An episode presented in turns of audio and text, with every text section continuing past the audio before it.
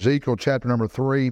I just tell you on the forefront uh, this morning, I don't know how much uh, I'm going to preach a message to you this morning uh, as much as I'm just going to share my heart with you a little bit today. And I hope you do see my heart uh, in the message this morning. Uh, Ezekiel chapter number three, look at verse number 14 with me.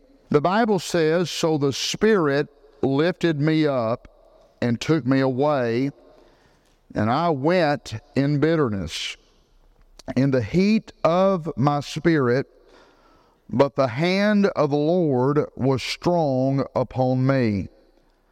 Then I came to them of the captivity of Tel Abib, that dwelt by the river of Chebar.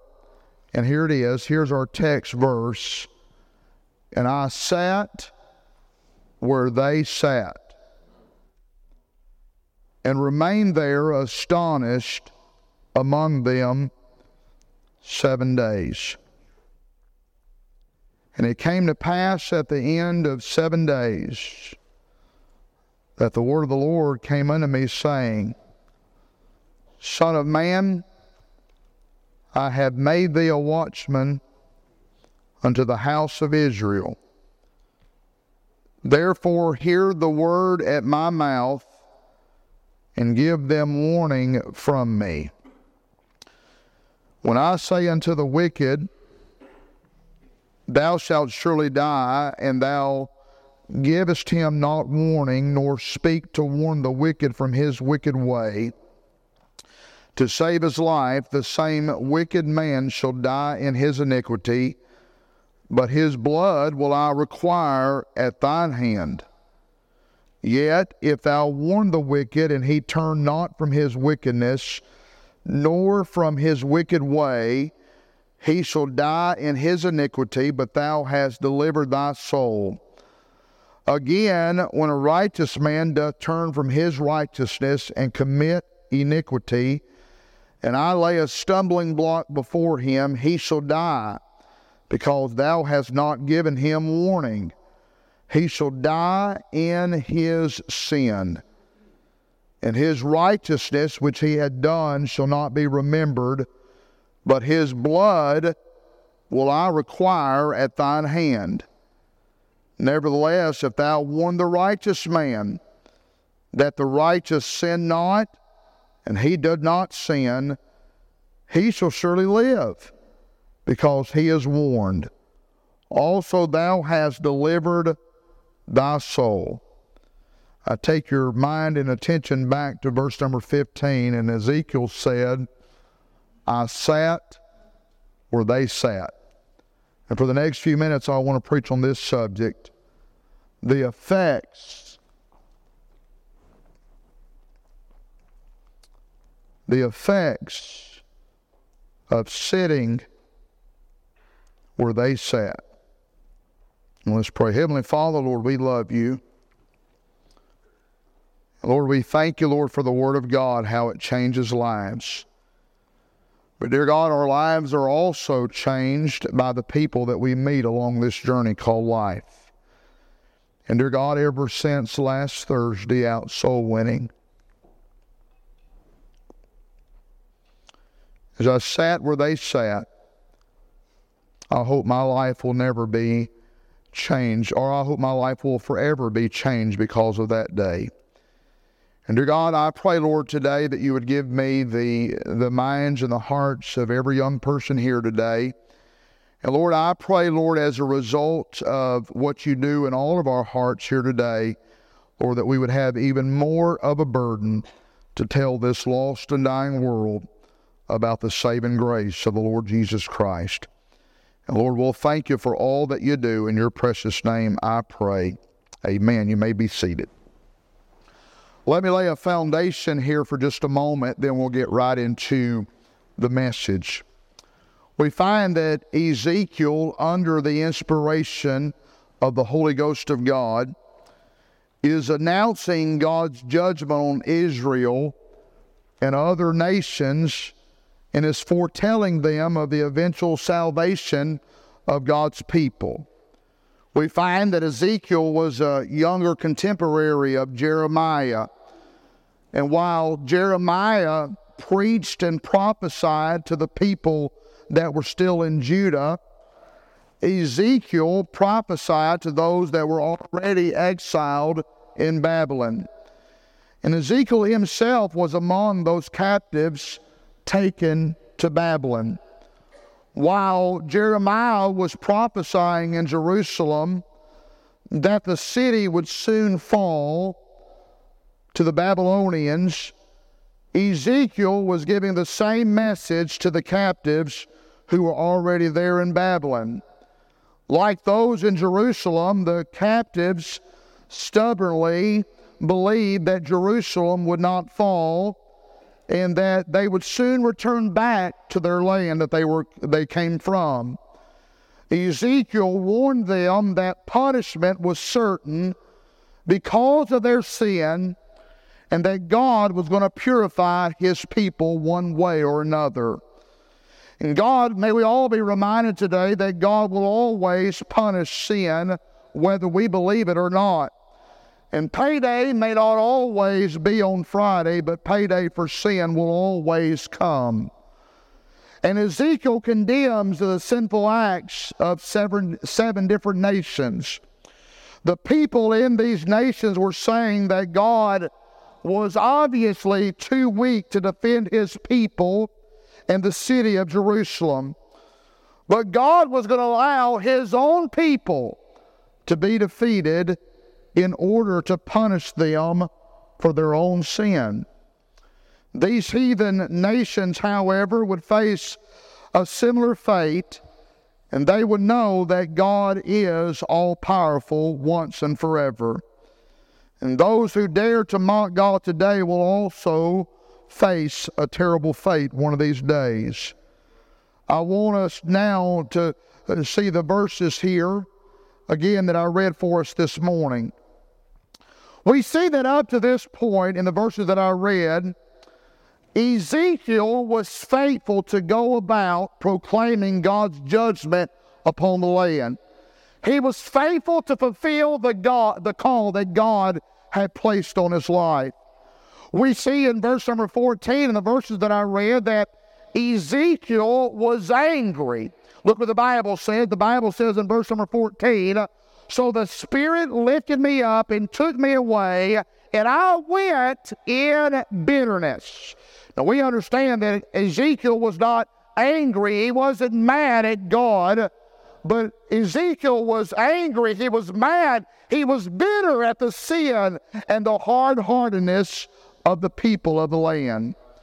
And then that brings us to verse number 15.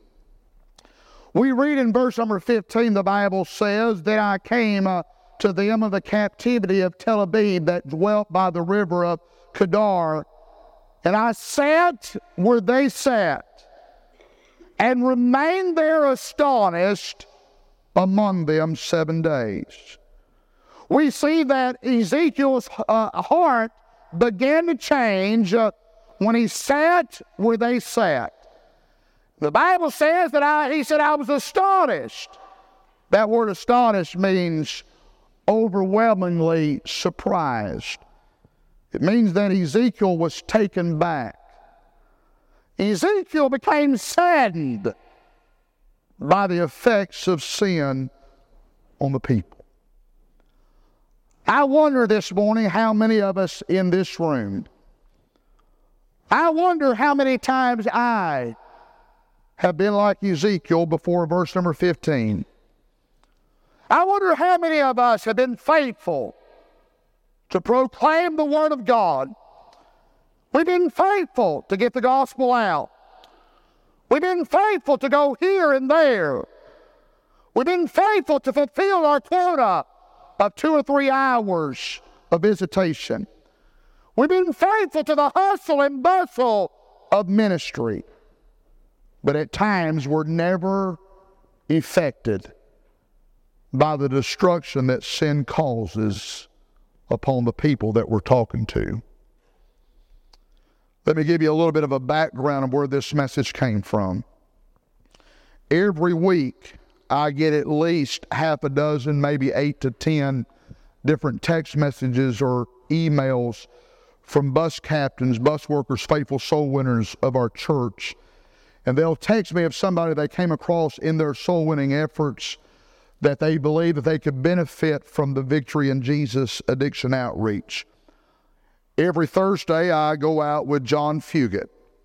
We go out from 10 to 12 and we make up we make those follow-up visits from bus captains and faithful soul winners and then we'll go to lunch and then at, from 1 to 2 we'll go out knocking doors and go soul winning. The morning started by us going and making two visits that Faith uh, or uh, Blake and Faith Perry had given us, and then we were going to visit a family uh, uh, uh, that that the kids ride the bus of Brother John Fugit. That morning started out where we left 1220 Brandon Road and we went over to Delmont uh, Delmont Avenue here in Lexington, and we met a lady. Her name was Connie she saw John. She said, I know who you are. I've seen you many times at church. But she looked at me and she said, I've never seen you at church on Sunday. And I said, Well, I'm a, I'm a bad church member. I'm never there on Sunday. I, I, am never there. But anyhow, uh, uh, uh, we began to talk to her and, and, and, and, and I began to tell her, I said, uh, uh, My name is Chris Dallas. And I said, I'm the director of the uh, Victory in Jesus Addiction Outreach. And as soon as I made that statement, tears began to stream down her face. And she said, Mr. Dallas, you said, she said, my heart breaks. She said, because she said, we just, me and my husband, Ron, we just buried our daughter about six months ago. And she said, Ron had been sober for about 17 years. And just a few weeks ago, Ron went back and he went back to drinking. He's been on a drunken binge ever since. And she said, Brother Dallas, or she, she said, Mr. Dallas, she said, to be completely honest with you, she said, I've had the bottle in my hand many times since I buried my daughter. And she said, I'm just thinking about drinking as well and just throwing the towel in and just giving up.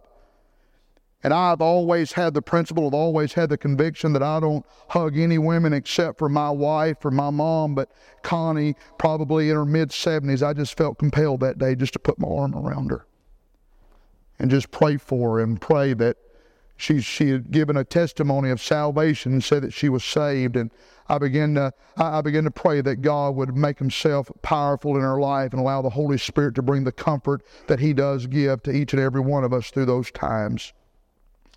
She cried there for a little bit longer, and we left uh, after about 10 or 15 minutes after I prayed for her. And she said that she would come to the Victory in Jesus meeting that night. And then we left and we just went right around the corner to Delmont Court and we visited a, a, a couple named Israel and Felicia. We didn't meet Israel there that day, but Felicia was out in the car, and when we pulled up, we pulled up in my truck, and I have a license plate on the front of my truck that says uh, Sheepdog Ministries, and she was in her car and she was smoking a cigarette. When she saw Sheepdog Ministries, she flipped that cigarette. She was embarrassed because she was smoking in front of me, and I said, Felicia, you don't have anything to be embarrassed about uh, for, for me about it. And so we talked a little bit, and I began to give her my card, and I began to say, you know, my name is Chris Dallas. I'm the director of our Victory in Jesus Addiction Outreach. And all of a sudden, when I made that statement, tears began to stream down her face. She said, Mr. Dallas, she said, I've been, I, I, I've been saved for a long time. I got saved as a nine-year-old girl. And she said, uh, but, I, but I began to backslide as a teenager. And I began to get into wicked and vile sins. And she said, I, I began to drink alcohol and I began to uh, uh, use drugs and I began to do all that. She said, but I went to a rehab and I, I got sober. And she said, I've been sober for many, many years. And she said, matter of fact, she said, she said, I, I, I'm married to a man that I met in rehab and I married him uh, uh, against all wishes of my family. They told me not to marry him, but I married him anyhow. Now we have these kids. And she said, she said, Mr. Dallas, she said, my husband uh, got hooked on pornography uh, years and years ago. And uh, when pornography did not satisfy, he began to cheat on me. And she said, I, I, I believe our whole family is about to split up in tears. I'm talking about just shaking, crying uh, uncontrollably. She was crying there in, in, in, her, in her driveway there that day. And she said, if Israel leaves me, I don't know, I don't have a clue where I'm going to live. I don't know what's going to happen to my children if we don't have a roof over our head.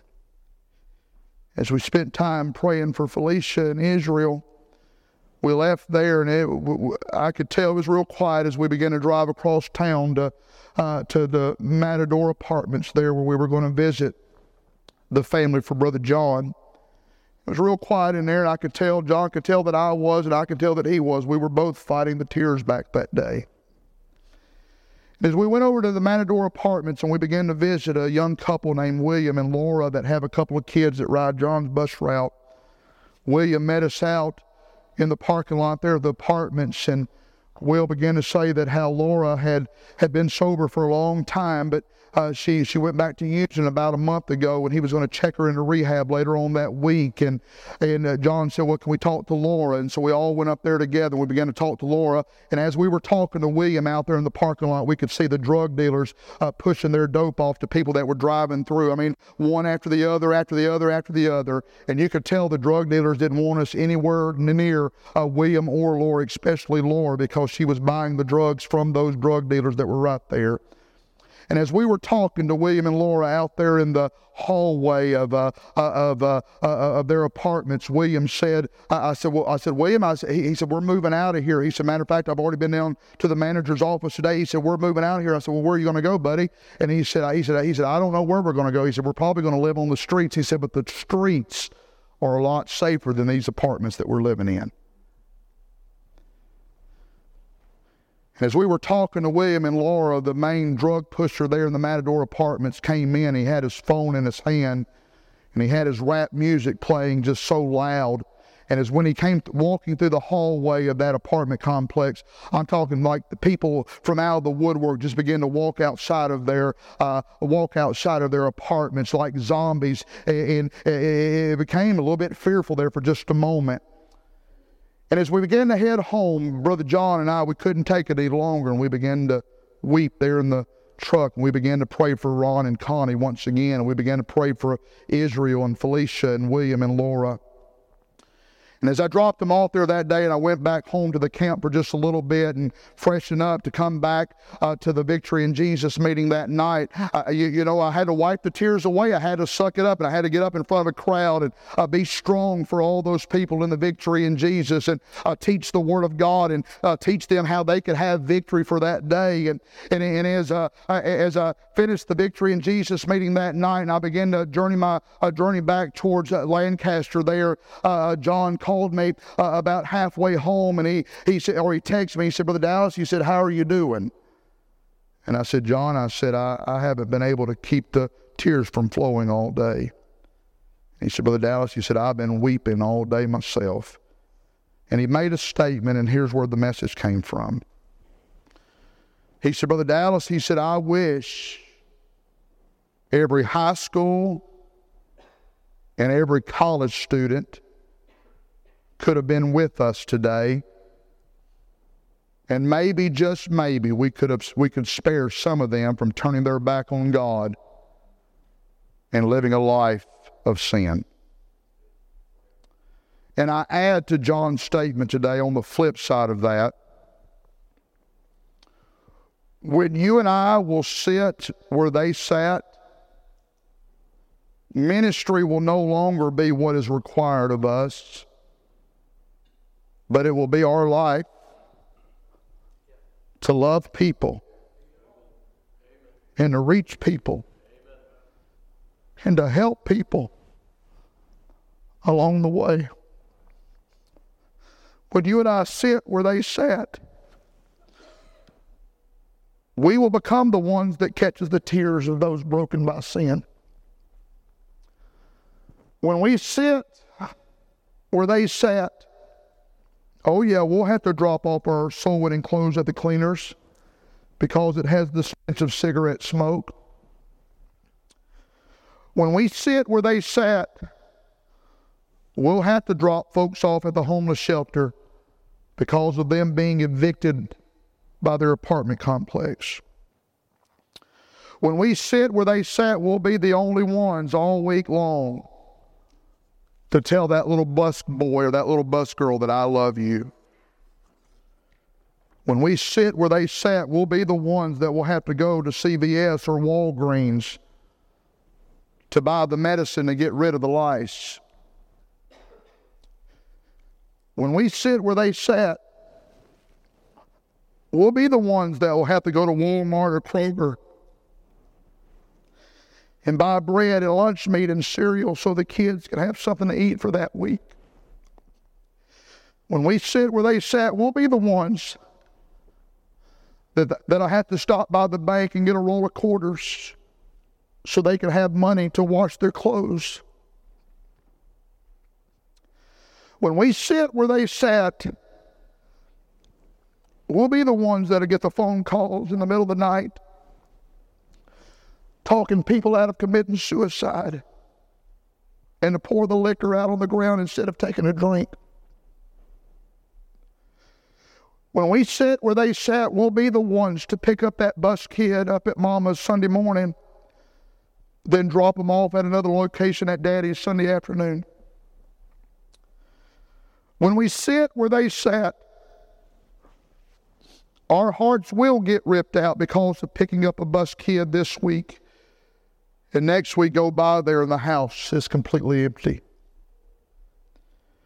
So I was working out at the camp this Tuesday. Brother Caleb Young and I were working and we took a break and went to lunch. He began to talk to me about a about certain different families on his bus route. And he said, Brother Dallas, he says there's so there's some kids that are so disruptive and so uh, so mischievous and just just so uh, just so mean and hateful on the bus route. He said, but you know what? He says some some of those kids I never go and tell their mom and dad uh, uh, uh the, the the the problems that they cause on the bus route because I know that they would have it harder at home than me getting on to them at the on the bus route. For the next few minutes, I just want to talk to you for just a few minutes the effects of sitting where they sat. Look at verse number 15. The effects of sitting where they sat. The Bible says that I came to them of the captivity of Tel Abib that dwelt by the river of Kedar, and I sat where they sat and remained there astonished among them seven days. Look at verse number 19 with me. The Bible says, Yet if thou warn the wicked, and he turn not from his wickedness, nor from his wicked way, he shall die in his iniquity. But thou hast delivered thy soul. Look at verse number 20. Again, when a righteous man doth turn from his righteousness and commit iniquity, and I lay a stumbling block before him, he shall die, because thou hast not given him warning.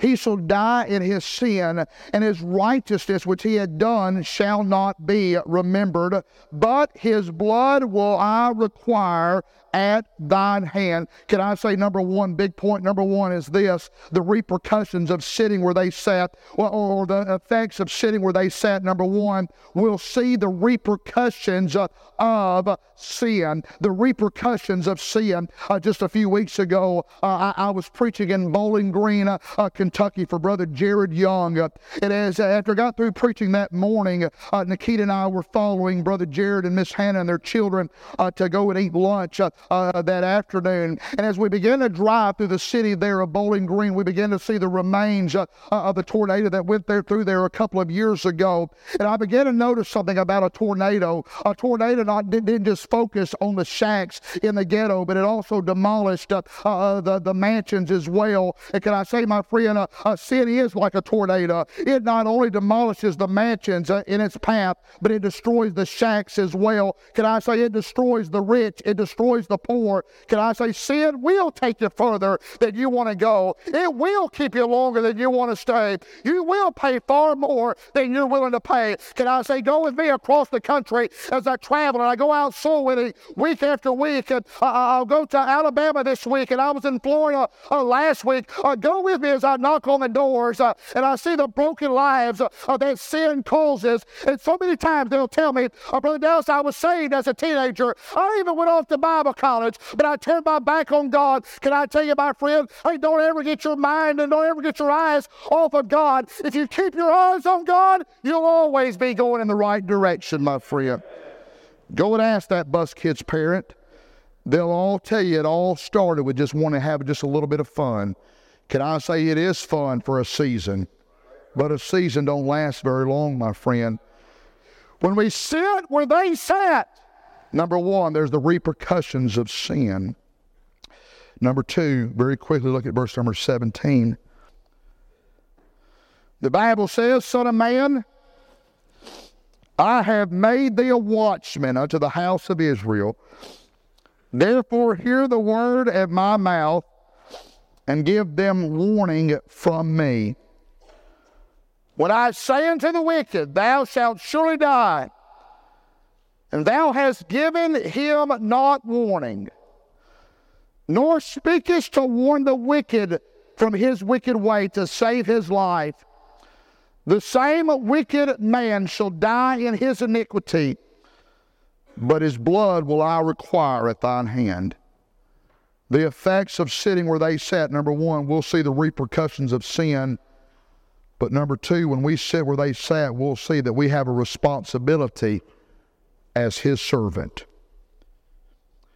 Before I actually, before I really was influenced by Preacher Fugit, and before I came here to Clays Mill Baptist Church and to work out of the ministries here at Clays Mill Baptist Church, my whole mindset when it come to revival, the definition of revival, uh, it's completely changed in these last six or seven years that I've been here.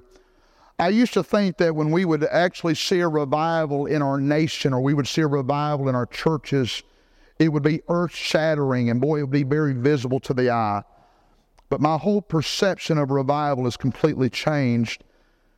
And I believe with all my heart, revival, the reason I love this place so much is because I believe absolutely revival is happening here at Clays Mill Baptist Church and Commonwealth Baptist College, like the revivals that I've read about and I've heard about. And I believe the true definition of revival is, is those of us that are saved have a consistency burden for lost sinners. Amen. And I'm thankful for that consistent burden for lost sinners back a few weeks ago when we had the church growth conference.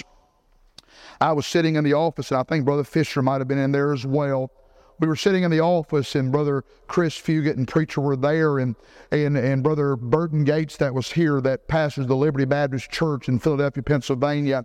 It was on a Wednesday night, and they were going to show his video the next night, and preacher had not seen the video yet, or maybe he had seen it. He wanted Brother Chris to see it. And so I forwarded it to Preacher, and he pulled up his iPad, and they began to watch the video. And they began to see, uh, uh, they, they began to see all the, uh, the, the, those that were addicted to drugs just walking through the streets of Philadelphia, Pennsylvania like zombies, and just seeing all the shattered lives and all the broken lives. And I began to see tears streaming down Preacher's, uh, streaming down Preacher's face. And I looked over there at Brother Chris Fugit, and tears were streaming down his face. And I began to think, Preacher been saved for over 50 years. Brother Chris been saved for over 40 years. And boy, they've seen countless souls saved by the grace of God, but they keep, still keep a tender heart uh, for lost sinners. And can I say, my friend, can I say uh, the responsibility of the servant? And I understand I'm preaching to a good group of people, uh, young people that go out soul winning, and you have a burden uh, for lost sinners. Uh, but can I tell you, can, can I maybe say to somebody here this morning, uh, telling somebody about the saving grace of the Lord Jesus Christ, He doesn't just lie on the shoulder of Preacher Fugit and the staff of Commonwealth Baptist College. Can I say, young person, if you're saved by the good grace of God, it lies on every one of our shoulders to tell somebody about what Jesus has done in our lives. Brother, that's why do you drive or fly 70,000 miles a year in America and overseas? Why do you live most of your life out of a suitcase? Why do you sleep in a different bed in a motel room every week of your life? Why do you kiss your wife goodbye on most Saturdays and don't see her again till Wednesday? I'll tell you why. Because my friend, lost sinners are going to that place called hell, and somebody has got to tell them about Jesus. The effects of sitting where they sat. Not only are there the repercussions of sin, not only is it the responsibility of the servant, but lastly, and I finish, look at verse number 21. The Bible says, Nevertheless, if thou warn the righteous man that the righteous sin not and he doth not sin, he shall surely live, because he is warned. Also, thou hast delivered thy soul.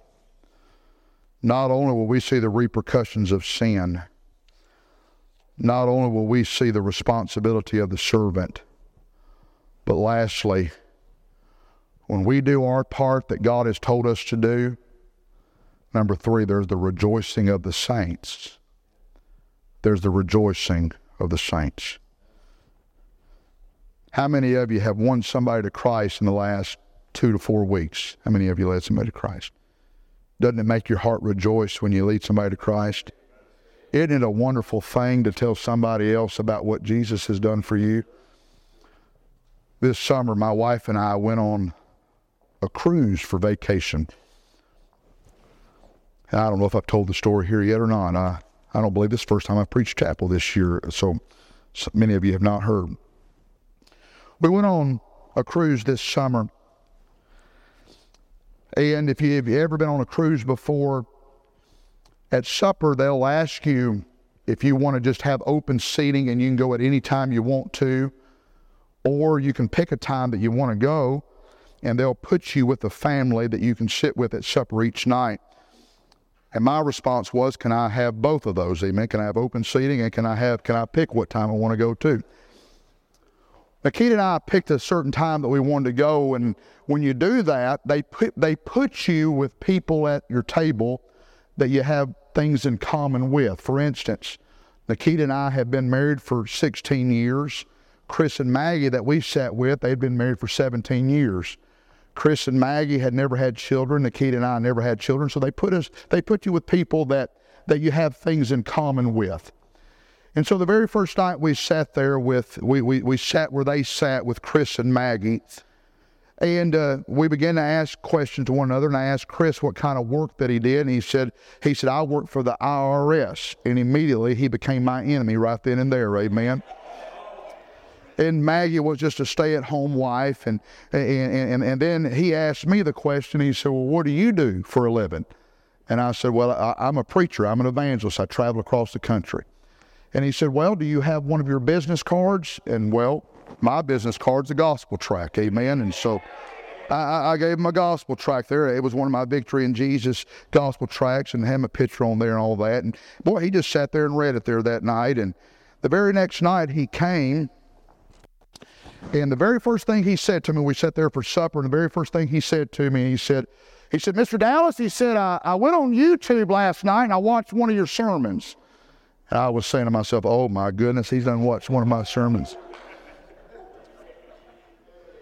And he said, man, you sure do give it all you got when you preach, don't you? And I, and first thing that came out of my mouth was, well, I gave it all I had to the devil when I was lost. I'm going to give it all I can to God for now that I'm saved we talked a little bit there, and and and, and he began. So he said, "So you're a Baptist, huh?" I said, "Yes, sir." I said, "I'm a part of a, a Baptist church there, Clays Mill Baptist Church in Lexington, Kentucky." I said, "Chris," I said, "Do you and Maggie go to church anywhere?" And he said, "Well," he said, "He said we practice Catholicism." He said, "But he said we're not." He he, he said we're not actively practicing Catholicism. And I, I, began to ask him, and I already knew the, the answers. I began to ask him, well, what do, what do you believe? And he began to tell me what he believed. And obviously, Catholics don't believe the, the true Bible way of salvation. We sat there that night, and as we got up from, from the dinner table, boy, Nikita and I just began to get burdened for Chris and Maggie. And every night before we would go to bed, we would just pray for Chris and Maggie that somehow, some way, God would give an open door and soften their heart to the gospel. And every morning I would get up and they had a walk around track there at the, uh, on the ship. And I would just walk around. And multiple times as I would walk, I would pray that God would somehow, some way let me share the gospel with Chris and Maggie. And somehow, some way they'd get saved by the grace of God. All week long, we sat where they sat, and boy, we just even it became even more burdened day after day. And on that Friday night, as we were sitting there at supper time, I said, Chris, he said, I, I said, I've seen you have that gospel tract in your pocket every night that you've come to church. I said, Chris, I said, have you read that gospel tract in detail? He said, Well, Chris, he said, I, I've read it time and time again. He said, but it just don't all make sense to me. I said, Well, can I make a little bit more sense of it? And he said, Well, sure. And so I handed Maggie one, and Chris had his open. And I began to share the gospel with him. I said, Chris, I said, the Bible says, for all have sinned and come short of the glory of God. I said, you know what that word all means, don't you? I said, it means that you're a sinner. It means Maggie a sinner. I said, it means even me as a preacher, that I'm a sinner. I said, Nikita's really a sinner. I said, we're all sinners. And I said, Chris, the Bible also says because of our sin, there's a penalty of death and hell. I said, I said, you know, if a person dies without knowing Christ as their Savior, they'll die and be separated from God for all of eternity in a place called hell. I said, Chris, that's bad news. I said, but the good news is nobody has to die and go to hell because of the shed blood on the cross of Calvary, because God commended His love toward us, and that while we were yet sinners, Christ died for us.